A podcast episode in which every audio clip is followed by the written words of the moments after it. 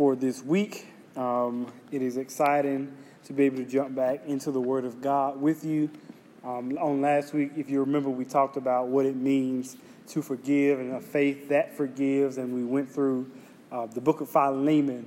So today we are beginning our walk through the book of Acts, and my prayer is that it will be a tremendous time for us all as we continue to gather together this way.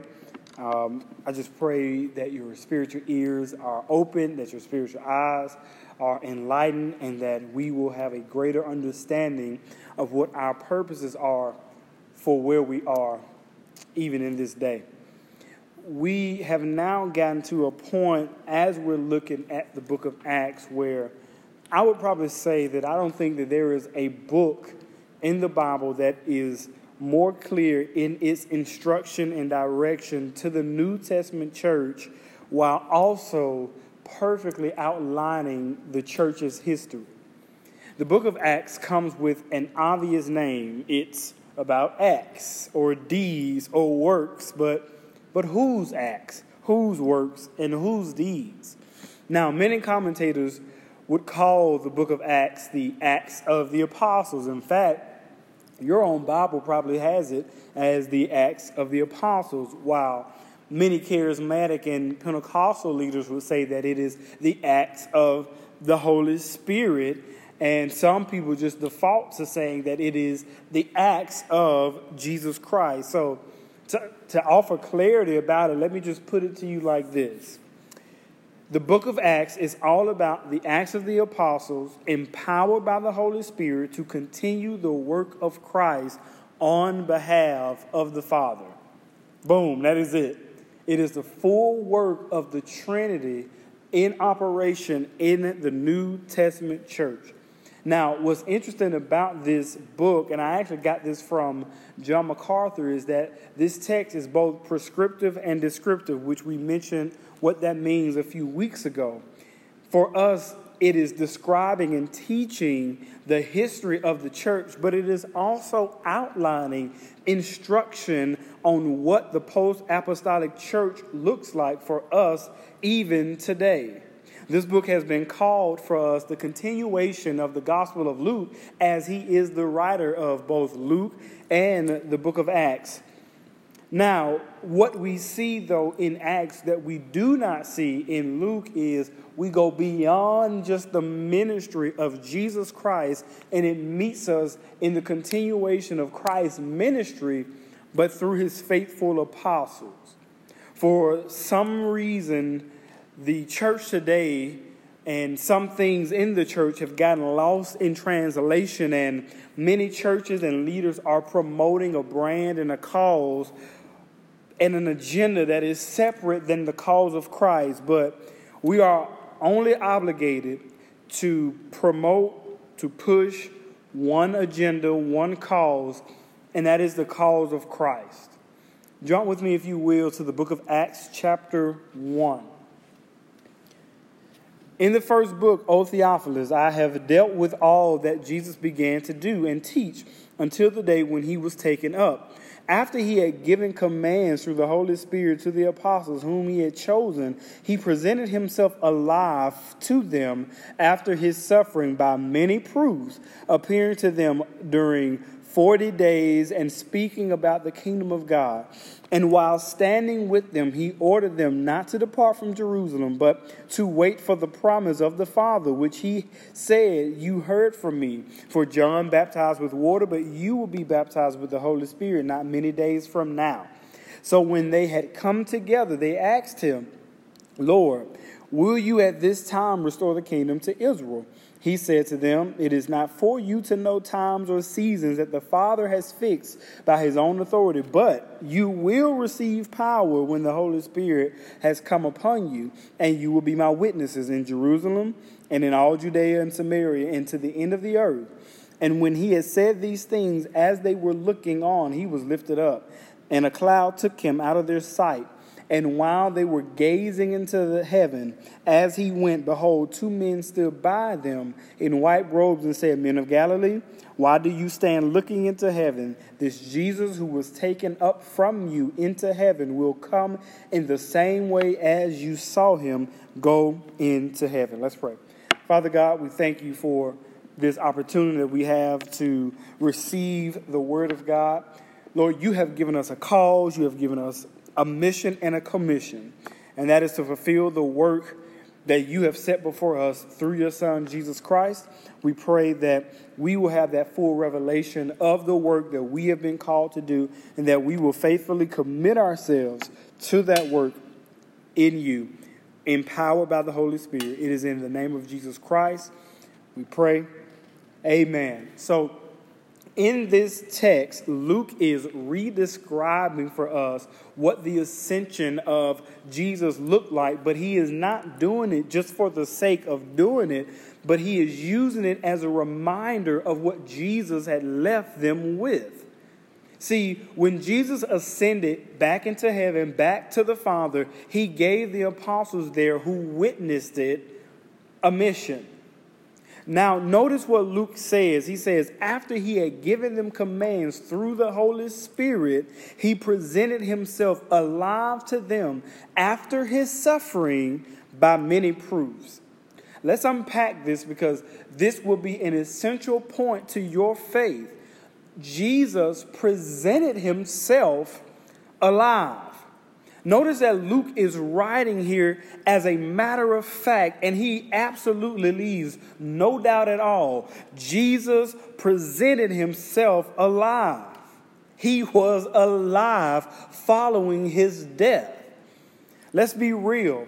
He had no reason to have any doubt about the fact that Jesus had indeed been risen from the dead. When Jesus was risen from the dead, remember there was something strange about the way that his grave clothes were lying because the Bible tells us that when Peter and the other disciple went into the tomb, they saw the clothes and they believed. Why? Because when they saw those grave clothes lay in the same position that they would have been if there was a body there, they immediately knew that something supernatural had to have happened. Let's walk through this, but in order to do it, we have to recount John's account of the resurrection together. So jump with me, if you will, to the book of John, chapter 20, verse 3. So Peter went out with the other disciple, and they were going toward the tomb. Both of them were running together, but the other disciple outran Peter and reached the tomb first. And stooping to look in, he saw the linen cloths lying there, but he did not go in. Then Simon Peter came, following him, and went into the tomb. He saw the linen cloths lying there, and the face cloth which had been on Jesus' head, not lying with linen cloths, but folded up in a place by itself. Then the other disciple who had reached the tomb first also went in, and he saw and believed. For as yet they did not understand the scripture that he must rise from the dead. Then the disciples went back to their homes. The reason I prefer John's account of the resurrection here is because it provides for us what I like to call non essential details. Now, what are non essential details? There are these random details that are a part of the story that don't add or take away anything from the story, but it is an eyewitness account, something that a person knows. The non essential detail that we see here is that John perfectly describes that Peter and the other disciple are both running towards the tomb but the other disciple gets ahead of Peter and he gets to the tomb first, but he says he was too afraid to go in. And so Peter, being Peter, bypasses him and goes right into the tomb. These are non essential details that a person who's fabricating a story doesn't even think to add. A person who's just writing a story doesn't just throw these non-essential details in here. He's just re- he's just recounting what actually happened here. And so, what he recounts is what he sees when they go in. And this is something that I want to go slowly with you in so you understand why Luke is so definitive in his understanding that Jesus was in fact risen from the dead. When they enter the tomb, John is careful to point out that when they saw the grave clothes lying there, they believed. Now, what is so special about those clothes? If you notice, let's just think about this. If the clothes are lying in the exact same position that they were, if a body would have still been in them, you can automatically remove foul play out of the equation. Because if someone had come and stolen his body, they would not have been able to lie those grave clothes in the exact same position that they were in before. So we can rule out okay, maybe nobody actually stole it. And so the next only possible, other than he rose from the dead, is perhaps Jesus had been a spirit the whole time. And this is what many heretics argue about Jesus Christ is that his suffering was not a human suffering, but it was all divine, and he was only pretending to be in a flesh, but was actually a spirit. And so when he was risen from the dead, it was his spirit that passed through. But the problem with saying that, one is that if he was only spiritual, then his atonement isn't actually an atonement. And that also means that Hebrews is telling a lie when it says that he has suffered all the infirmities that we have suffered. Therefore, he is a high priest that can be touched. That means Jesus wasn't an immaterial spirit that passed through the clothes. Now, that means when he was risen from the dead, when he was raised from the dead, that means that his material body supernaturally, miraculously passed straight through the grave clothes. That is why when Peter and the other disciple look in there, they knew for a fact that he had been risen because his physical material body passed straight through. Now, you say, well, what's the purpose in acknowledging the face cloth there? Let me tell you why. Because if there were any doubt that Jesus was a material man in a material body that was risen from the dead back to his body, passing through those clothes, he was able to touch the face cloth and fold it. And so, seeing that he was able to touch it and manipulate it and fold it is all the proof and the evidence, and the first proof that Luke is mentioning here because an immaterial spirit could not have taken a material face cloth and folded, but that's exactly what Jesus did as a material man. So, he was actually raised from the dead unequivocally. There is no doubt. And so the reason why they are so enveloped by this because they immediately are going to have thoughts about what happens with Jesus in the transfiguration where they see him unclothed by human flesh in his true state. And so they run back without a shadow of a doubt in their minds that this man had been risen, had been raised from the dead. There is no doubt here. Not only that, but the Bible says, and this is what Luke recounts, many proves, that not only did he appear, but he appeared to 500 people after his resurrection. And so there's a period of 40 days and then a 10 day period that leads us up to Pentecost that Jesus appears to 500 people. He, these here are many proofs. These are many proofs. So when Luke writes this, he isn't just simply telling the history, but he is telling us about provable facts. Now, why does he remind them of this? Why is this so essential if we're talking about the cause of Christ? Luke knows, perhaps like many of us, that the greater the distance is from our leader, we sometimes forget the mission and the objective and the commission that we have been given. And so he reminds them listen, if you have any doubt about the work that Christ has set before you, remember, you saw him even after he had been raised from the dead. And so he reminds them of their mission by reminding them of this event. Jesus said that he would give them a new baptism and that in this baptism they would receive the Holy Spirit. But I like what he does. He then qualifies what he means by the Spirit because you see that they had confusion. They thought that he was going to give them the spirit and that they could go around and machine gun all of their enemies and reestablish Israel's kingdom, but that was not the case. And so he says it here with almost an inflection. He says, You will receive power, but let me show you what you are being empowered to do. He says, You shall be my witnesses when you receive the Holy Spirit. This is one of the most overlooked things that, is, that are clearly stated in the Bible. It is no evidence further than being a witness of the Holy Spirit. This is not about speaking in tongues, which is false evidence of the Holy Spirit, because the Bible never ever states that as evidence of the Holy Spirit. This is not about tithing enough. This is not about being faithful to your church. Those that may be a byproduct of the Holy Spirit. You are not having the Holy Spirit just as a get out of jail free card, a, a tumor zapping miracle potion. That is not what the Holy Spirit is. The Holy Spirit is there to empower us to do what we otherwise could not, which is to be a witness for Jesus Christ.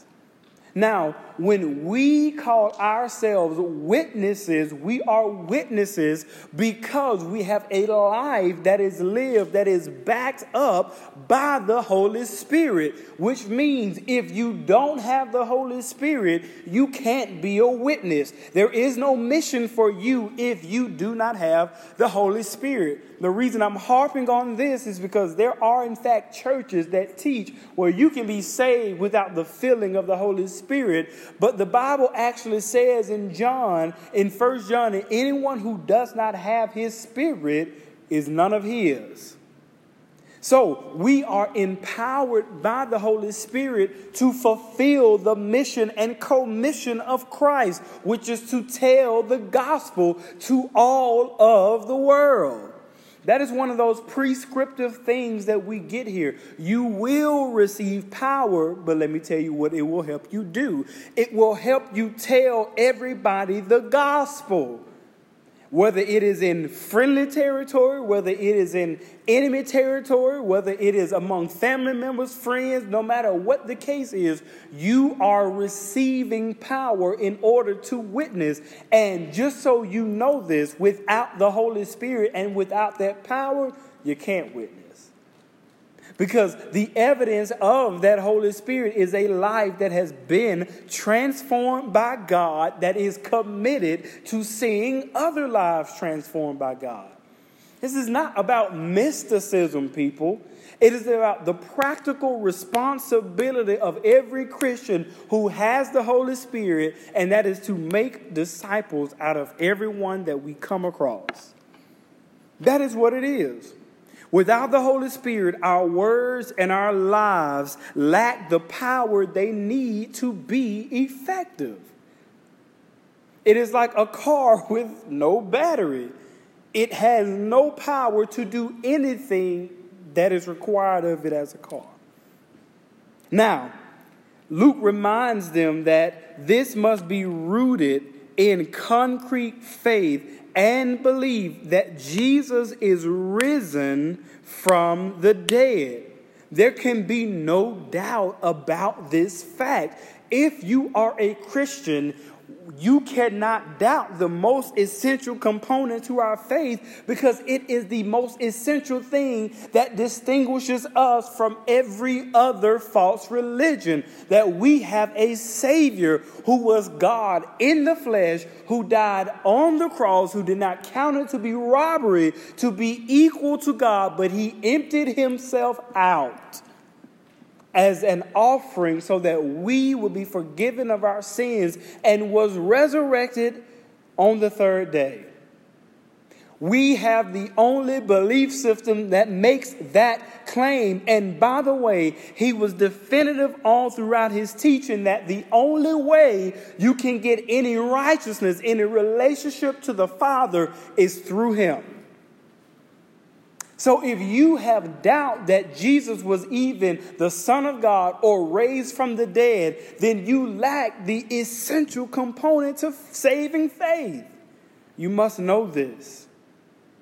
If you're going to be on any mission for Christ, you must believe what does the Bible say? That he is and that he is a rewarder of those who diligently seek him. You must believe that these things about him are true. If there are no doubts, then you have the conviction knowing that Jesus is real and that he saves to the utmost, he saves.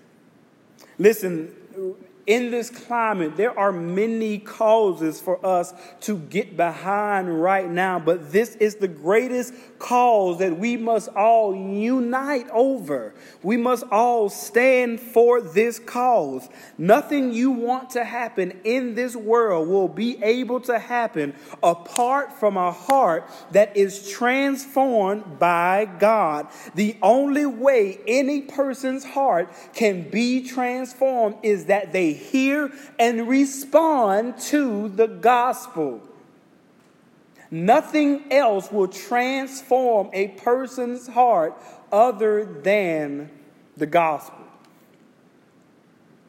That is the only way a person will have a heart change. The Holy Spirit empowered, unadulterated, unapologetic Word of God. That is how it happens. And you have to have the Holy Spirit, especially in volatile times like these, to be able to tell the truth, knowing the persecution that will come back at you. You must know that you need the power of the Holy Spirit to be able to make these proclamations, knowing that your life may be in even jeopardy, knowing that you may risk what people think about you, what people say about you. The only way you can disregard that is because you have the power of the Holy Spirit operating in your life. You see how now, when you understand that, wait a minute, I need the Holy Spirit to be able to proclaim this truth, how other people have cheapened the work of the Holy Spirit by relegating it to things that God never assigned the Holy Spirit to do. It is not some magician, it is not, he is not some, magi- some genie. He is a being, a person, the third person in the Trinity that is essential to our lives that we need not to zap my tumor away, not to get rid of my diabetes, not to heal me of my cancer, but for each everyday conversation that I will have, every walk that I make, every step, I need the empowering of the Holy Spirit to get through the day. How dare we cheapen it? Now, I know this 11th verse ends because it serves as a reminder. I love how it ends. The same way he left is the same way he is coming back. We must have an urgency in us to be about our Father's business, to pursue his call and his purpose to drive men and women alike into the arms of a bleeding Savior. We must have that drive. In Revelation, Jesus closes by saying, Behold, I come quickly. Come quickly, Lord Jesus. We know that He is indeed risen from the dead. And so, if we know that He is indeed risen from the dead, then without a shadow of a doubt in our minds, He will return as well and he is coming back. Now, we don't know when that is, but I think we can all look and see the climate and see that our Savior is ever nearer than before. as we see that the love of the world is waxing colder and colder, and they're even more evil than they were before, and that is as it gets darker and more self interested, we must look for his return. But I will leave you with this so that we are not just at home twiddling our thumbs until he comes back. We have been commanded in the Bible to work while it is day, because when night comes, no one can work. My brothers and sisters, for all of us collectively and individually, the night is approaching. The night is approaching. With every passing day, we are closer to eternity than the day before. And we will all leave this world, whether that is through the return of Jesus Christ or our own deaths, we will all make an exit. We must commit ourselves to the cause of Christ which is to get the gospel into the hands, into the hearts, into the lives of everyone around us, because that is what we have been empowered to do by the Holy Spirit. Because we have to work while it is day and commit ourselves to the cause of Christ while the sun still shines. Let's pray.